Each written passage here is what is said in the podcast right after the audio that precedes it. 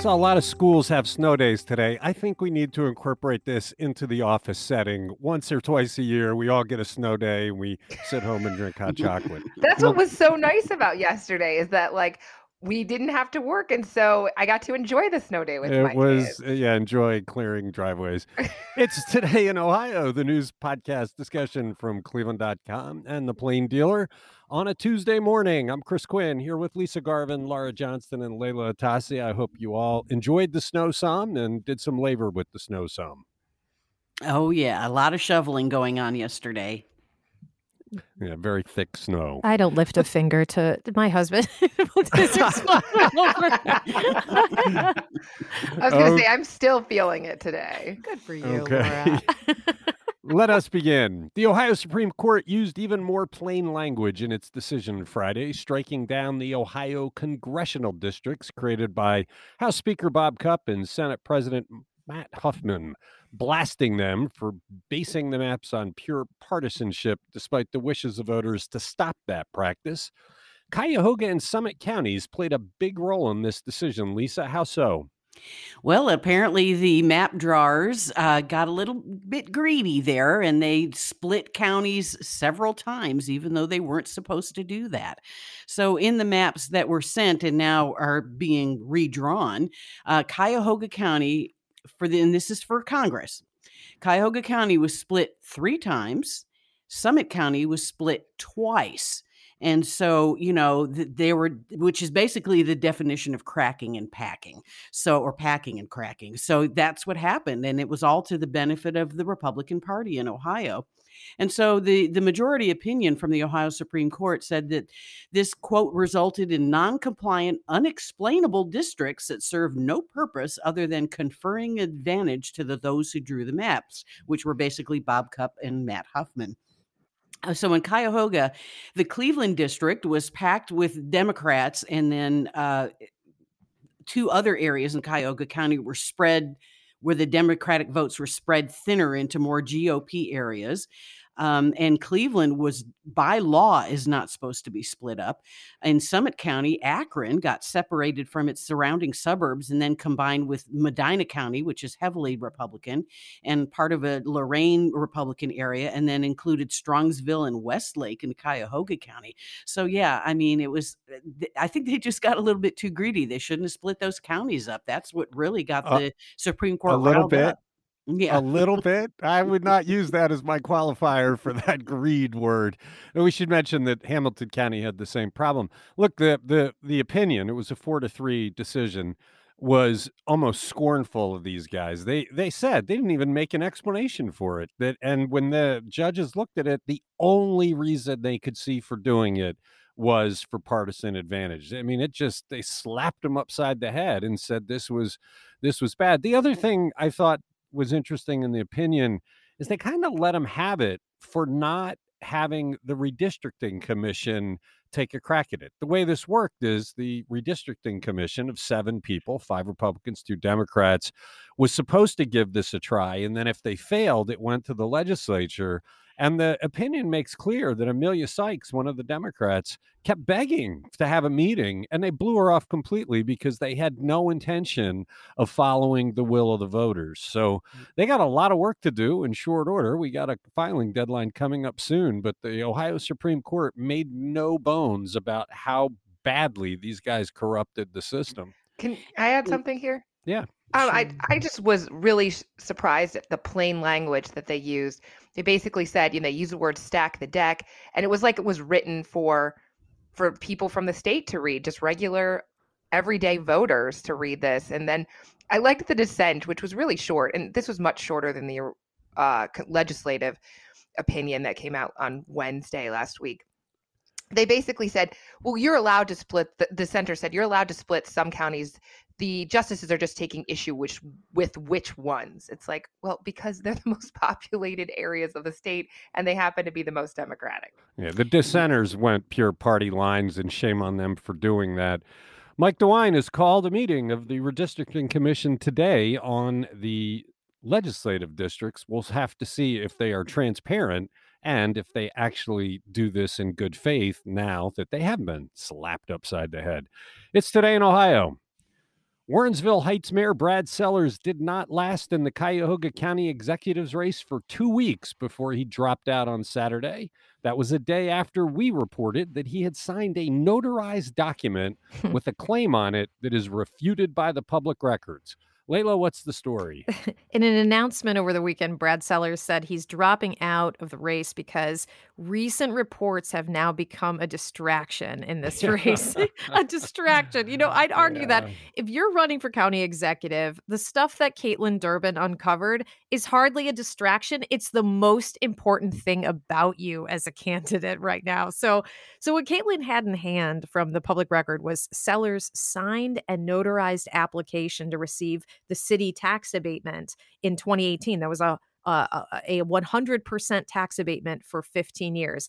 And on that document, the applicant has to attest that he or she doesn't owe any delinquent taxes to the state of Ohio or the city of Warrensville Heights or any political subdivision of the state, whether or not the amounts are being contested in a court of law. But Sellers at that time owed $13,600 on his county property taxes and had state and federal tax liens on the property. He didn't pay off his county debt until a couple months after that. When a TV reporter showed up at City Hall to ask him about his delinquency, he paid the debt by the time that story aired that night, but the liens remain on the books to this day. So until this latest story pointing out that Sellers had, you know, falsely claimed on a legal document that he was debt free, Sellers had tried to say that there was a reasonable explanation for all of this. He told Kaitlin that there was a misunderstanding about the down payment he made on his house when he bought it. He thought that the money was going to pay for the first tax bill, but instead it went toward the purchase price of the house. He said that the liens also stemmed from buying the house too, that he took some money out of an investment account and misunderstood how much time he had to pay it back before he'd be taxed on it. He said he was fighting both of those, but you know, there's no evidence that that's actually true. There's no court case or no evidence that he was contesting his his tax bill, but now we have his signature on a notarized document plainly attesting to something that just w- wasn't true. So, yeah, forgive us if we're all a little distracted from whatever was supposed to be at the heart of the Brad Sellers for County Executive campaign. well, what was interesting about this was the the people supporting him, the people who talked him into running and worked with him, knew about the taxes. That was out there for Yeah. for some years, That's and right. clearly thought they could get past it. They could talk their way around it. In his first press conference, he offered up all sorts of bogus right. kind of explanations for how the system was out to get him in both the state, the federal income tax, and property tax. But but what we reported Friday, they had not obviously not contemplated. You can't sign a notarized document falsely. There are there are crimes in the state law about that. I mean, Mhm. this is serious stuff about falsification and tampering with records and fraud if you use false documents to get money, which in in effect he did. So I suspect that what happened Friday, he had scheduled another two o'clock press conference, uh, and then we published that story, Right. and that was canceled. And I suspect that rather than talking to the media, he's probably talking to a lawyer and his supporters who said, "Hey, man, you can't run with this. You got to get out." I mean, imagine what would happen if he ran and say he won the primary, because it takes a while for things like this to get investigated, and then he got indicted in Mhm. the summer. I mean, that would that would give that county executive's seat to a Republican, which the Democratic Party would not want in a heavily Democratic Cuyahoga County. The the thing I don't get, Layla, if I knew I had this in my background, there is no way I would run for countywide office in such a high profile seat. This is guaranteed to come out. What was he thinking? I don't know. And and honestly, if he thinks that there was nothing wrong here or if he looks at his own, you know, tax problems and and I mean, all of this is an IQ test and he failed it. so if, at the, that's at the very best. That's assuming there's no, you know, nefarious uh you know um uh you know that that his motives are are clean here but um i i agree. What was he thinking? Well, why but remember, do- Remember, Armond Budish's HR director, former HR director, got convicted of a crime for falsifying a document when he was paying money back. Right. That's he wasn't right. taking any money. He was trying to put money into the county coffers and and was convicted of a crime as a result. This is completely different. He got thousands of dollars of gain. So I suspect he's talking to lawyers because this is this is ugly stuff. Right. I'm never going to and I understand. and I suspect this this won't be the last time we write about this. No, no, I can't imagine it will be.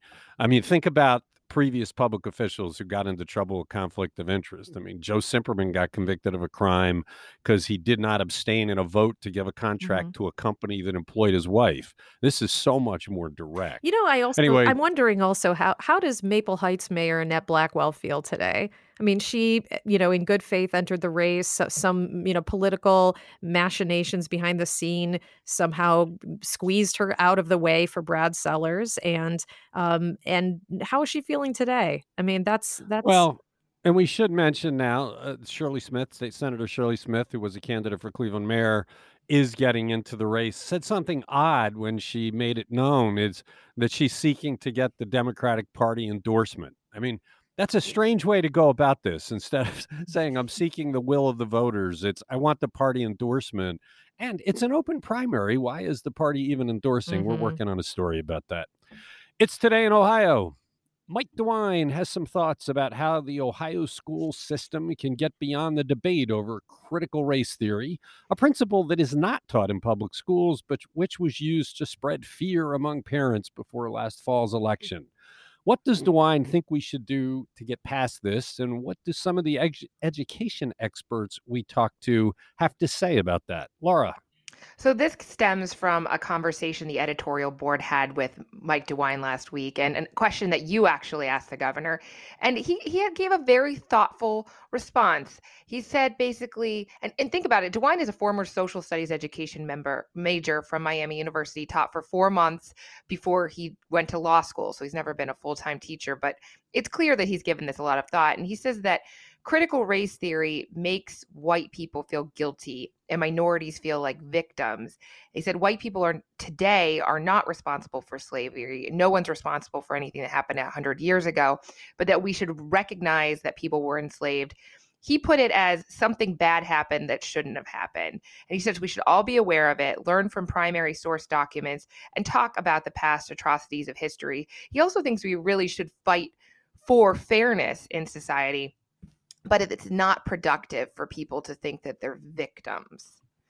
Yeah, and what what I I was struck by, he had put a lot of thought into this. I suspect uh, it's because the Columbus Dispatch had asked him a similar question, to which he gave a pretty insubstantial answer and got slapped around a little bit. So he put a lot of thought. He's a former school teacher, and and said, "Look, we, we need to teach about this. We should use original documents from." Mhm. From slaveholders and slaves and and what they had to say and and go into the history of it. Um, I, I think what he was trying to say is we need to stop talking about critical race theory Right. because it's this big red herring. It's not taught in the schools. It never was. Know, and what's Although did interesting, not say that. We, we, we Yeah, but what- on that. but what's interesting about this is it wasn't taught in the schools. We all did Right. stories about it, Mhm. But the people that were promoting that nonsense have now switched. Okay, it's not taught in schools, but teachers bring their biases in and teach bad things. It's like you're just making that up. There, there's just right. There's no proof of it Right. at all. It's, it's comp- and it's amazing how they pivoted when they got caught. I mean, they got completely caught making it up, going to school boards, and the school boards telling them, "What are you doing? We don't teach it." So now they've come up with this fiction about what's in the schools. DeWine seems to be saying, "Let's just put that away." And let's focus on what we should do. But we did talk to some people Right. who are experts in this about that. What did they have to say? Well, they said he's trying to balance two competing factions here and he's trying to walk a middle ground that's very tough to do because it's hard to say that we don't want white people to feel guilty, but if you teach history and all of the things that happened, it's hard not to look that horror and not feel something. And that history is not an objective study. It is not science. It's the teaching is subjective. You decide what to include and what to leave out. It's taught from a particular perspective. And for hundreds of years now, it's been from the point of the victors and the male white victors of history. Now people are challenging that and, and looking at, you know, we had we ran over the weekend a Washington Post project it was really incredibly thoughtful and deep, where they looked at all the members of Congress of our entire history in the United States and found that more than 1,700 Congress members had enslaved people. That included seven people from Ohio, including US President William Henry Harrison. And so you have to look at people as full individuals and not just for their accomplishments. Look, the best evidence of that principle is what happened in Tulsa. I think most of us grew up having gone through school and history classes, had never heard of the massacre that happened in Tulsa, which was known as Black Wall Street. It was only in recent years when it was became part of a, a couple of HBO series mm-hmm. as entertainment, actually, that you mm-hmm. learned of the atrocity that happened there. How could that not have been taught in the schools? An entire city wiped out. The the this wealthy black city that had been thriving wiped out and no mention in history books. None of us, I don't think, had had heard of that until no. recent years, right? Correct. I, I completely agree. And I I minored in American history. I, I think it was just so easy to regurgitate the talking points and and if you ohio house republican members have anything to say about it that's what they want to keep happening. They have a bill that'll list 11 topics that can't be taught including basically divisive topics. They can't ever say that americans embraced slavery which is absurd. And so i think this is it has been boiled down to that you know crt and then you and it, it was easy just to have both you know either side not actually talking about the issues and we need to be thoughtful about what our kids are being taught and how we discuss it because this is this is education. This matters. Well laura hancock's story is very very uh, developed. It's it was nice to have something so thoughtful on the topic sparked by what the governor had to say. So good stuff. Check it out on cleveland.com it's Today in Ohio. Let's talk some more about gerrymandering, but with Ohio's legislative districts rather than Congress this time. How might the Ohio Supreme Court ruling that threw out the gerrymandered maps created by Mike DeWine and other leaders lead to an end of supermajorities in the state house? Lisa, this could be the most important result of the Supreme Court decision last week. And it really puts to rest something that people have been haggling over since these lawsuits were filed back in November and December. Um, you know, there's these maps, these state legislative maps were supposed to follow the traditional voter split in Ohio 54% Republican, 46% Democrat. Now, the uh, those who fought the lawsuits argued that it was an aspiration, not a requirement, but the Ohio Supreme Court said not so fast. The people who voted to you know end gerrymandering back in 2015 said that this is a requirement and that criteria must be met so if it is we could lose that gop supermajority the senate here in Ohio gained their supermajority back in 1990, and they've held on to it since then. And then 25 members of their caucus are, you know, GOP. That's the highest since 1951. And in the House, uh, they got a veto-proof majority back in around 1994 and they've had it throughout the 21st century except for four years here and there. So yeah it, it, if they have to hew to this and they do because the supreme court says so if they hew to this you know voter split then yeah we could see the end of a supermajority, which is good because uh, you know we've talked to a few experts you know, for our article in cleveland.com and the plain dealer. One of them is a professor emeritus uh, from Ohio State University, uh, Herb Asher. He's a po- political scientist, uh, political science professor. He said, with super majorities, it doesn't matter what the party is. If you have a super majority, it basically leads to corruption. If you have, you know, a veto-proof super majority, you can override vetoes from the governor, then you can kind of act with impunity. Well, the the thing I did not understand about when they did the redistricting is why Mike DeWine didn't just go with the Democrats to start with. The supermajority is killing him. He's right. the one whose vetoes get overridden. It's, I mean, he does not like the fact that they they overrode his veto and took away his power to issue health orders. Well, if they didn't have a supermajority, they couldn't have done that. Mm-hmm. And yet he voted to give them the supermajority again. It made no sense to me whatsoever, but the Supreme Court has put a stop to it. If we got rid of the supermajority, that would mean that if the Republicans wanted to override a veto, they would have to work with the Democrats. Heaven forbid the Republicans and Democrats would work together. Although we should point out the one time they did that, it was to get behind Larry Householder as House Speaker. And we all know how that happened. Maybe it's not the best thing for them to work together. You think it was interesting though? They said that it wouldn't necessarily end the fringiest members of the the party because you're still going to have those really rural, very very conservative areas. So it's not going to make some members more moderate, I guess. Yeah, but they wouldn't be able to put through nonsense. I mean, there was a real risk last year that we were going to have that anti-vax bill that, you know, remember the testimony about the vaccine turns you into a magnet. That bill was, I mean, it's preposterous. It's anti-science. It's anti-IQ. And yet it would have had a chance because of a supermajority. We got to Mhm. stop the supermajority. Plus, it's not right. Ohio is not that warped in favor of the right. It's very close. It's gone back and forth. Sherrod Brown won statewide. I mean, it's and he's a dyed-in-the-wool Democrat. This is this the seats should reflect what the voters ask for. We'll see if they do. We'll see if these guys act in bad faith again. It's today in Ohio. The U.S. Justice Department got a lot more serious last week about an Ohio bartender who was involved in the January 6th insurrection in Washington, D.C.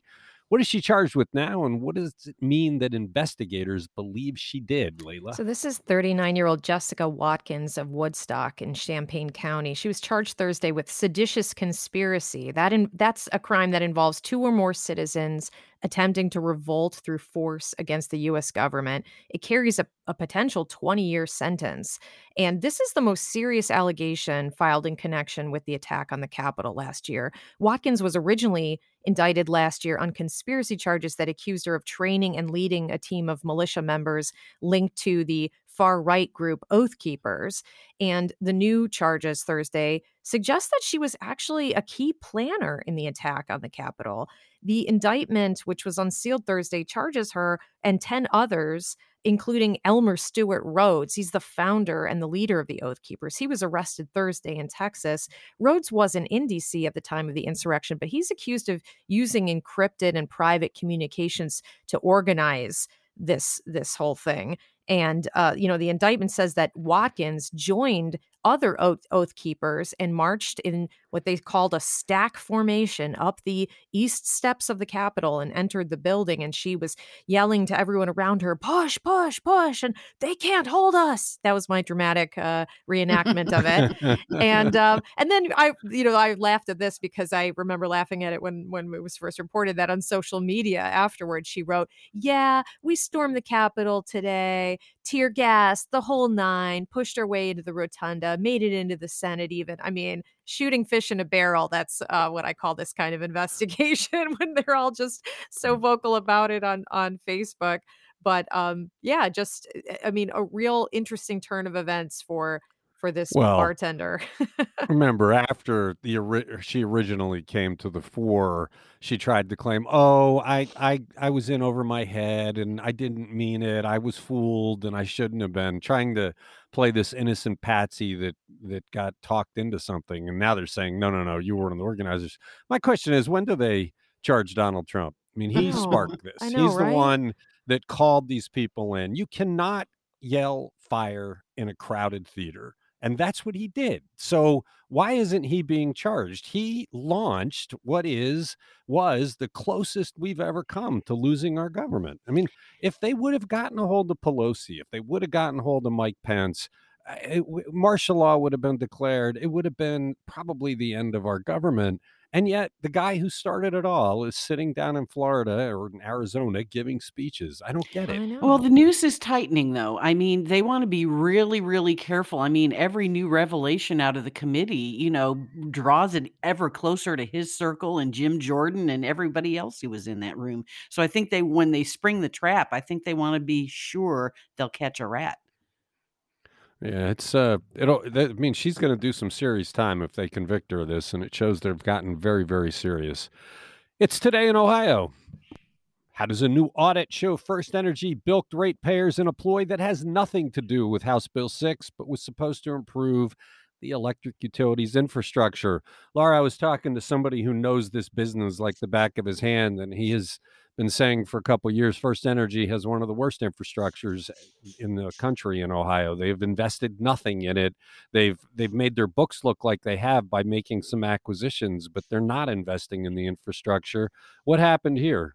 Well, I, I completely agree with you. I mean, when I first looked at the story, I was like, does this have anything to do with that big blackout back in like 2003? I think all of us would have liked grid modernization, and everybody whose power goes out every time it rains, basically, would like grid modernization. So, First Energy collected about $500 million from utility customers for this fee that was supposed to make this all better.